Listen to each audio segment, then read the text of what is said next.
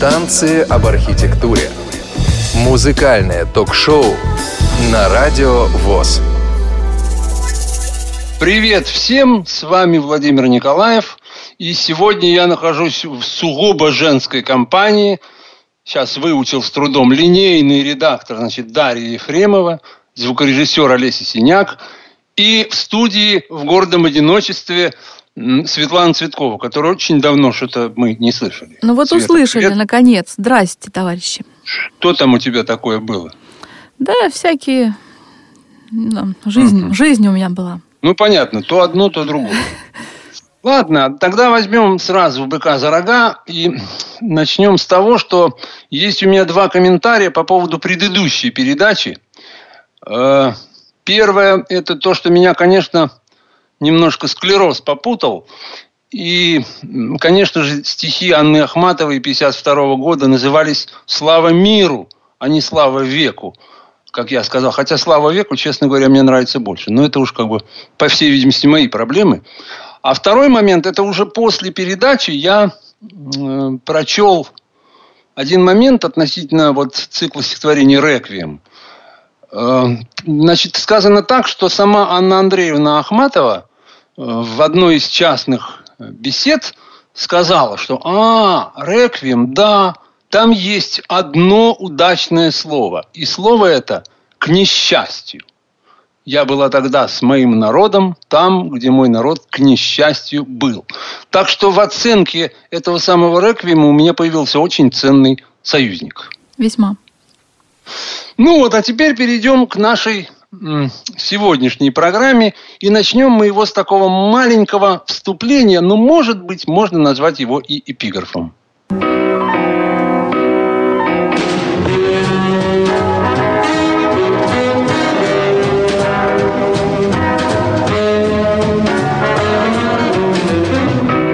Time for jazz. Willis Conover in Washington, D.C. with the Voice of America Jazz Hour. Вот я представляю, как сейчас у многих особенно пожилых слушателей сердце ёкнуло, потому что действительно мы привыкли к голосу Уиллиса Кановера э, на коротких волнах, в плохом качестве. А ведь это действительно для всей, так сказать, прогрессивной части советских э, людей, ну, с конца 50-х годов был просто как сказать, это был наш учитель джаза, это был наш... Вот я помню по себе, что где-то класса с девятого э, я мог прогулять любой урок, там э, что-то там задвинуть, какое-то собрание, что-то проспать, но в 23 часа 15 минут это я всегда был с приемником, и все время Виллис Кановер меня учил джазовым премудростям. А ты, Света, слушала Виллиса Кановера когда-нибудь? Ну, Или... не так яростно, как ты, но все-таки это для многих практически единственный источник информации ведь был. Да, а вот почему джаз все-таки был такой любимой музыкой для советских людей? Ну, действительно, вот в этой самой замкнутой структуре э, чего не хватало? Не хватало свободы. А что такое джаз? Джаз – это ведь действительно, наверное, самая свободная и самая, так сказать, демократичная музыка, потому что ну, что такое джазовая пьеса? Это сначала идет тема, а потом каждый музыкант э, значит, ансамбля высказывается на эту тему э, посредством своих музыкальных э, способностей, возможностей и возможностей своего инструмента.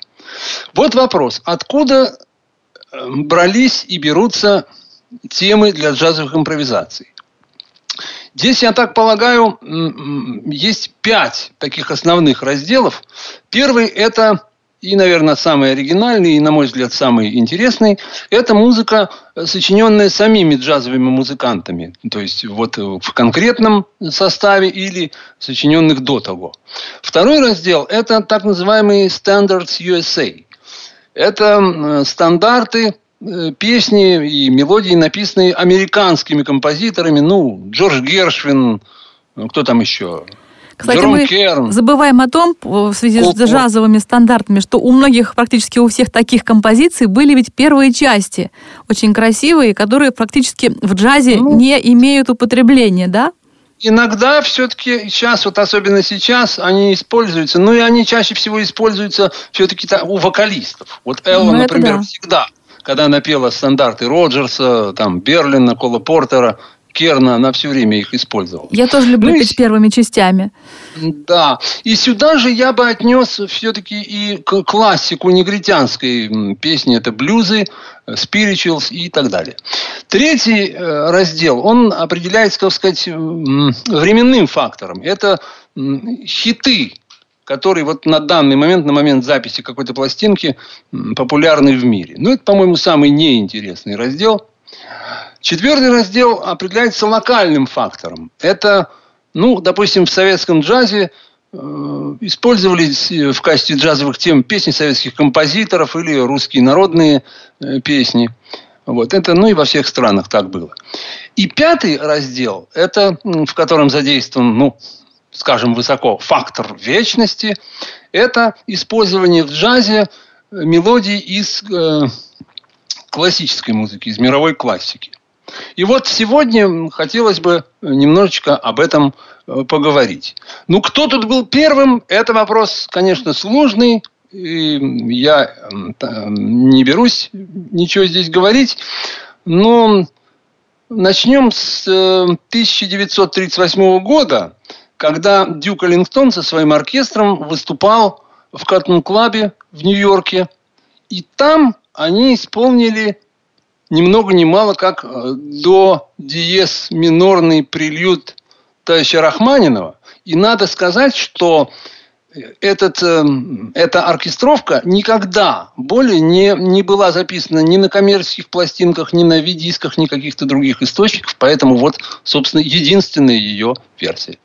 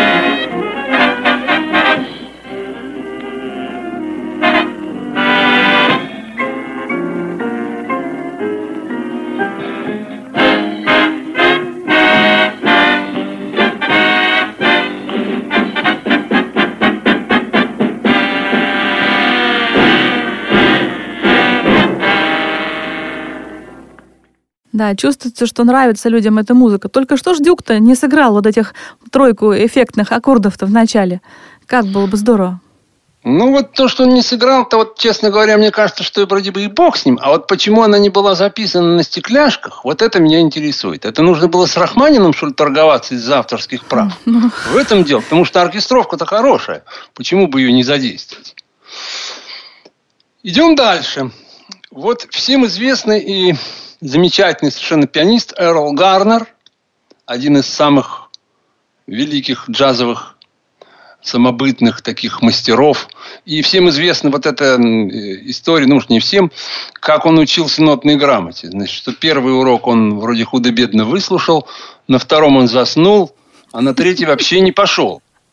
И этим вот э, музыкальное образование этого, можно сказать, гениального пианиста и закончилось. Ну, относительно нот здесь еще вспоминается, как Дизи Гелеспи говорил. А, ноты, ноты я знаю это эти противные черные точки, которые мешают мне играть. Так, так что вот дело такое. Ну вот, э, тем не менее, в 1952 году необразованный Эрл Гарнер записал следующее соло.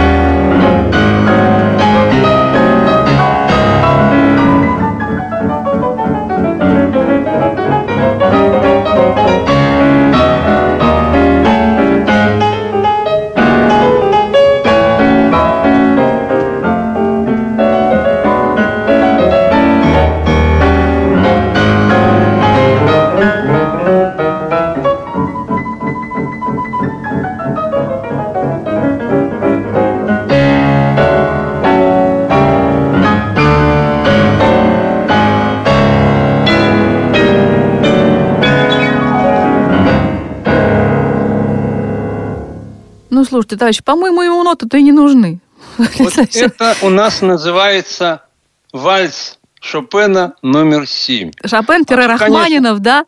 Да. А вообще воручище у мужика все-таки говорят, что он в проходящих аккордах мог в пределах децимы задействовать сразу семь клавиш. Вот как это может быть? Это совершенно невероятно. Причем в проходящем аккорде, не то, что в каком-то поставленном. Ну, пальцев-то пять, как это можно? Вот есть такие музыканты, чье творчество я по мере возможностей стараюсь изучать, как сказать, под микроскопом. И один такой музыкант – это э, аль-саксофонист Ли Конец.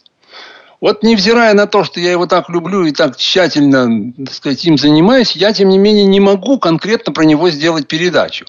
Потому что это такое количество материала, ну, он играл, я думаю, во всех стилях возможных, ну, исключая, пожалуй, хард-рок, может быть. А что играл? Продолжает играть? Вот, и продолжает играть. Ну, сейчас он как бы немножко все-таки, да, вот 13 октября ему будет 92 года, а он вот, я сейчас получил недавно записи студийные, репетиционные в июле, он что-то там записывает новое. Вот, э, значит, он играл во всех возможных стилях и всеми возможными составами. С биг-бендами, с симфоническими оркестрами. Там нанеты, октеты, септеты, тентеты. В общем, бог знает что. И он был, пожалуй, первым. Раньше я считал, что это э, Сони Роллинс выпустил первый альбом соло на саксофоне. А теперь узнал, что, оказывается, начал-то это дело Ли Конец. Ну и больше всего у него, конечно, было дуэтов. Причем дуэты тоже исключительно разные. Дуэты с ударными, дуэты с контрабасом, с трубой, с тромбоном, с гитарой. И опять же, больше всего, конечно, дуэтов было с фортепиано. И вот я хочу сейчас вам предложить две версии, два дуэта, исполняющие одно довольно-таки известное произведение, которое вы все узнаете, а ну не узнаете, мы подскажем. Вот, потому что, ну, дуэт это, конечно, самый универсальный, ну, сами понимаете, даже вот в общении людей. Все-таки диалог это самый, как сказать, продуктивный, самый максимально, пожалуй, что ли, ну, могущий стать искренним разговор. Ну, исключая, конечно, разговоры с самим собой, искренний которого быть просто не может. Вот. И вот эти самые дуэты. Ну, давайте вот сейчас мы послушаем, потом продолжим. Вот американский пианист Харалд Данко – и замечательный альт-саксофонист Ли Конец.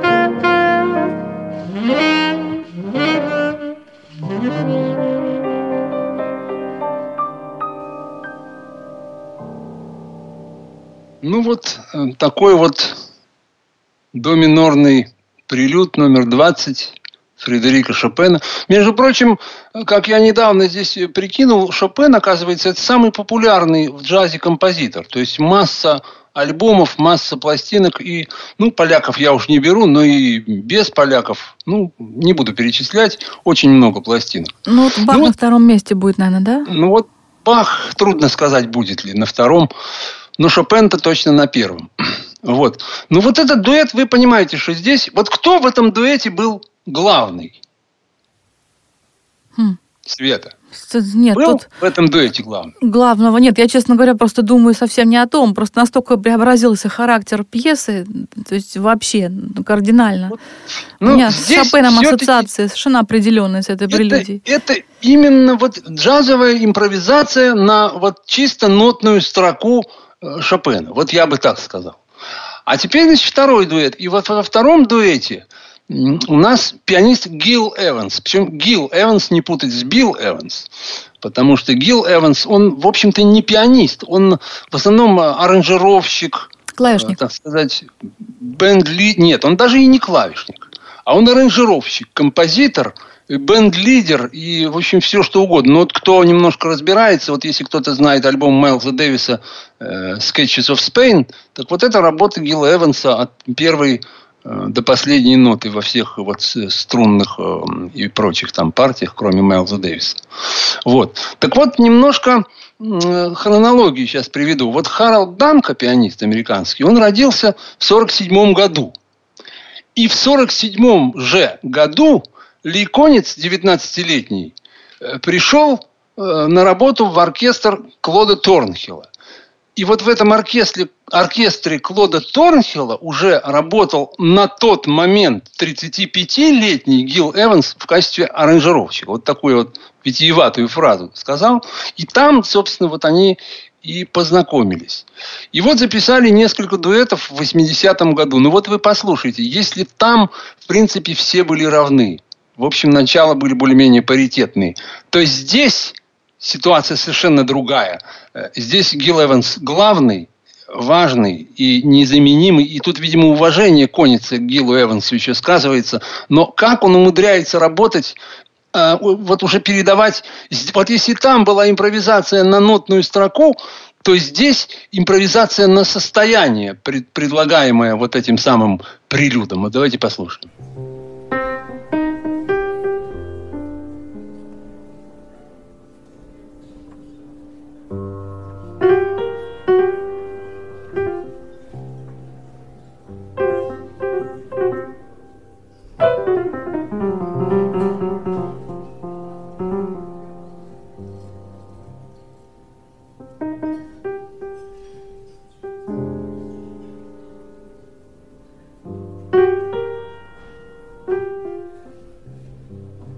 Música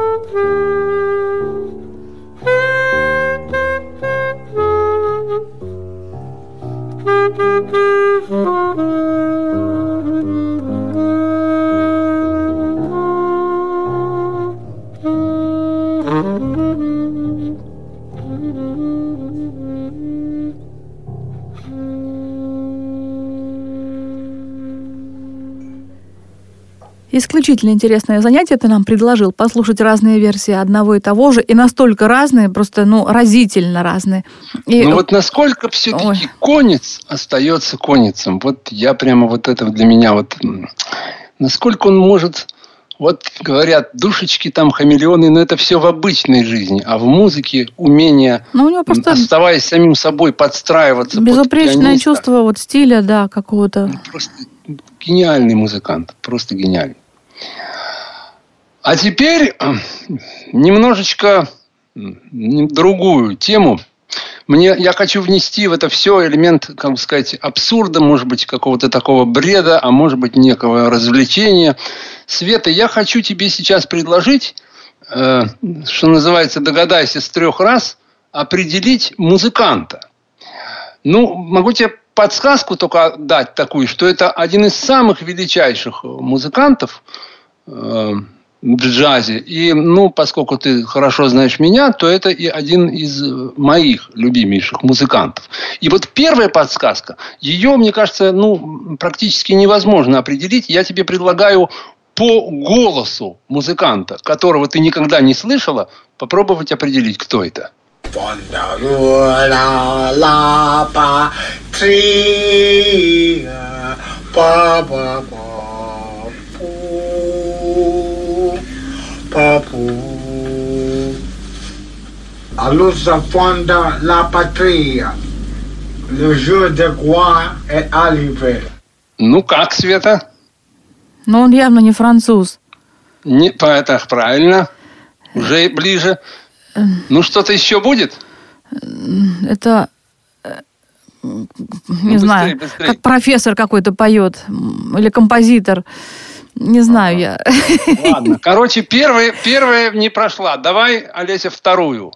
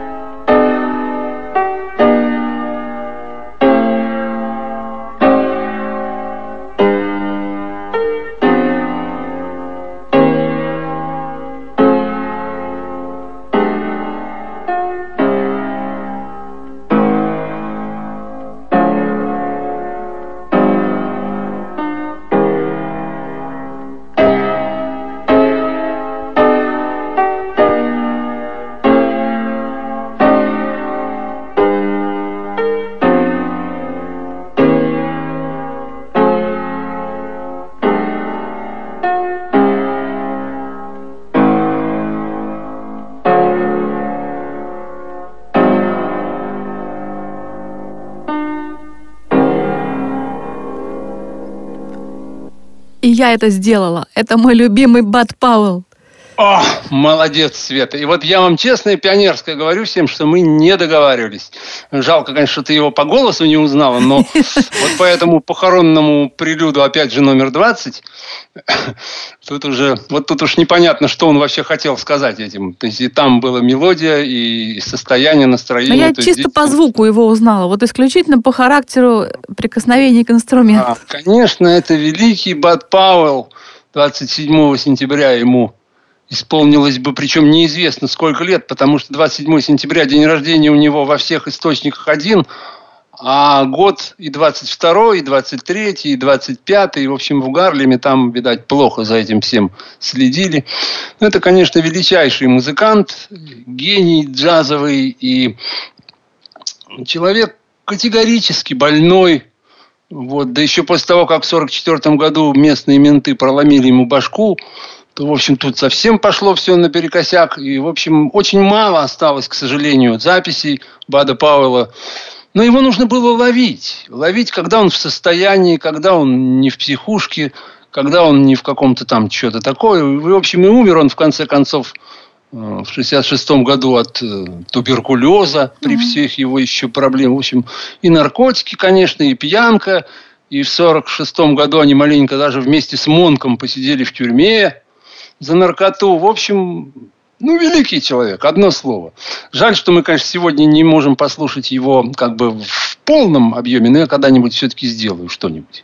Итак, две попытки мы, значит, использовали, но все-таки осталась у меня третья. И вот давайте мы теперь послушаем третий трек в исполнении Бада Пауэлла.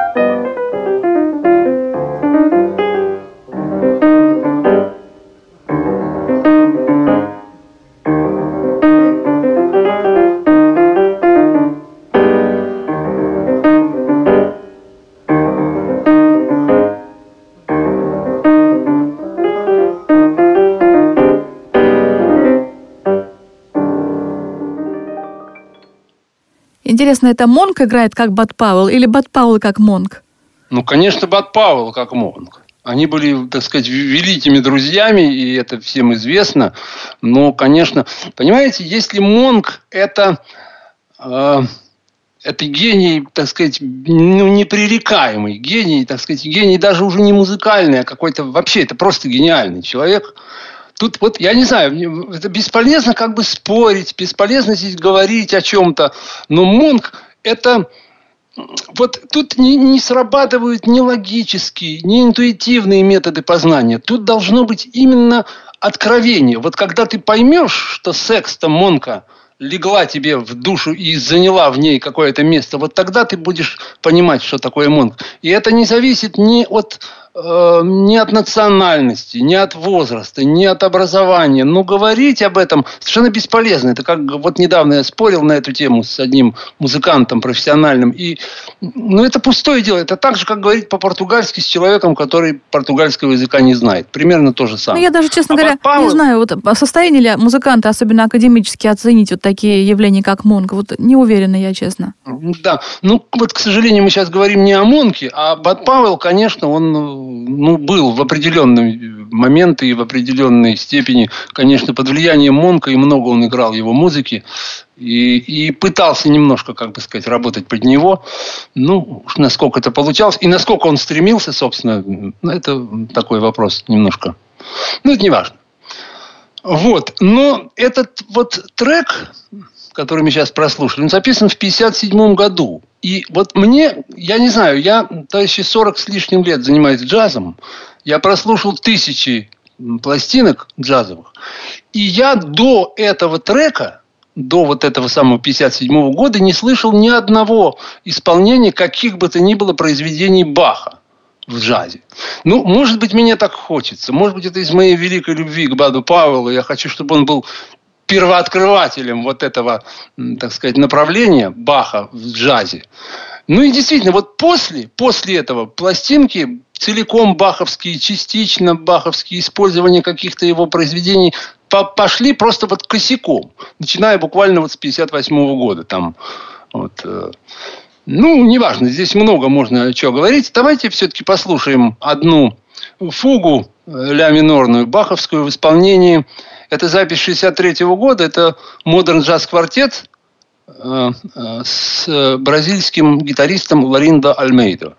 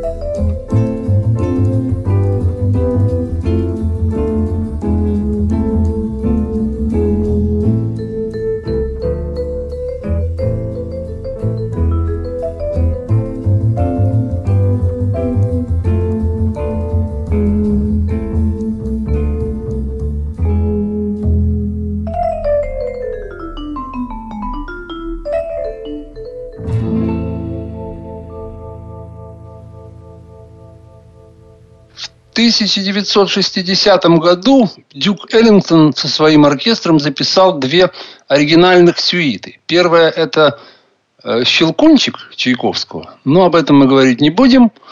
А вторая – это «Пергюнт». Вот это самая великая музыка.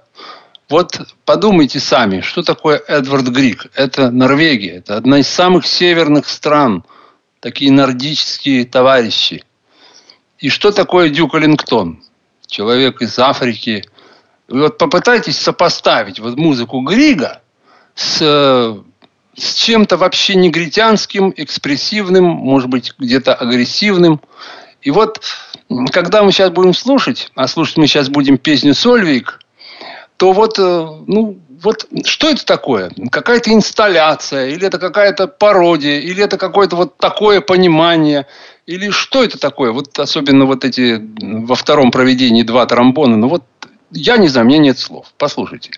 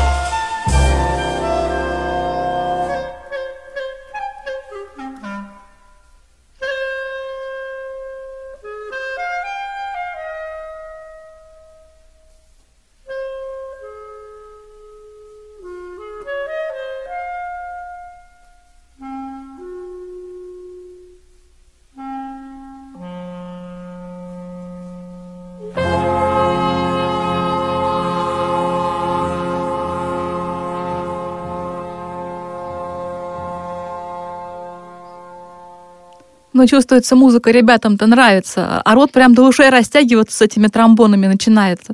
Ну, ну конечно. Да, понимаешь, не... тут, конечно... Но мне кажется, знаешь, под такую музыку в Новом Орлеане и похоронить могут вполне. Она такой, такой вот, характер вот... приобретает в них очень важно, как вот подать. Вот понимаете, я сейчас вот сидел, слушал и вспоминал свои ощущения. Вот я помню, в 1974 году у нас умер в школе там замдиректор по воспитательной, такой Василий Михайлович Чебуков. И поскольку он жил в соседнем доме от школы, то решили прощание с ним устроить прямо тут вот перед школой. Всю школу собрали, значит, его привезли. И наш оркестр из МЭО значит, под руководством нашего замечательного трубача Николая Григорьевича Петрова, с которым мы впоследствии стали большими друзьями. Когда вот это был, как это сказать, почетный круг, так сказать, там вокруг гроба, они заиграли вот эту самую песню «Сольвик». Я тогда этого совершенно не слышал. И, и Николай Григорьевич играл вот на трубе. Я просто вот, вот уже 45 лет прошло, я вот Понимаете, он, он настолько это оказалось... А ведь вот лирическая песня, да, это вот в каком состоянии, в каком ощущении ее преподнести, а я вот ее все равно вот воспринимаю, сейчас слышу Дюка, вспоминаю вот тот 74 год и Николая Григорьевича с его трубой. Только, наверное, тромбонов-то не было таких. Ну, тромбонов нет, нет, нет. Он играл, конечно, там и вторая часть была выпущена. Они играли только вот эту самую первую, основной, этот самый гениальный напев. И играл Николай Григорьевич один – в общем-то, без э, помощи теноров и баритонов. Ну, Света, ты прекрасно знаешь Грига и прекрасно знаешь меня. Объявляй следующий номер. Ну, понятно. Так объявляй. На смерть Озы? Разумеется.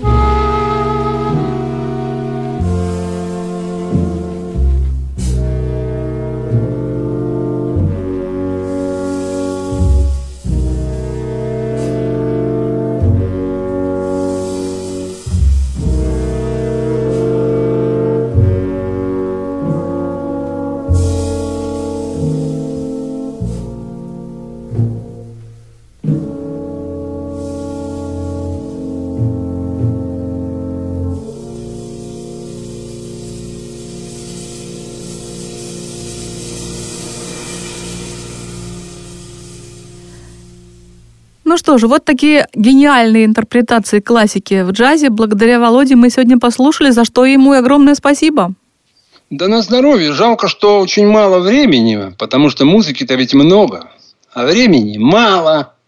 И вот последний трек, у школе мне сказали спасибо, так я и последний трек устрою опять же от себя. Это очередной дуэт э, с Ли Коницем. В 94 году он записал я даже не знаю, как точно этого пианиста зовут, Умберто Петрин или Петрин, mm. Петрин, наверное. Он, они записали альбом э, интерпретации мелодии Александра Скрябина. И вот одной такой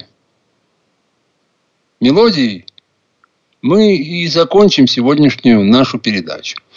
Так что всем спасибо, все свободны. До новых встреч. Goodbye. Música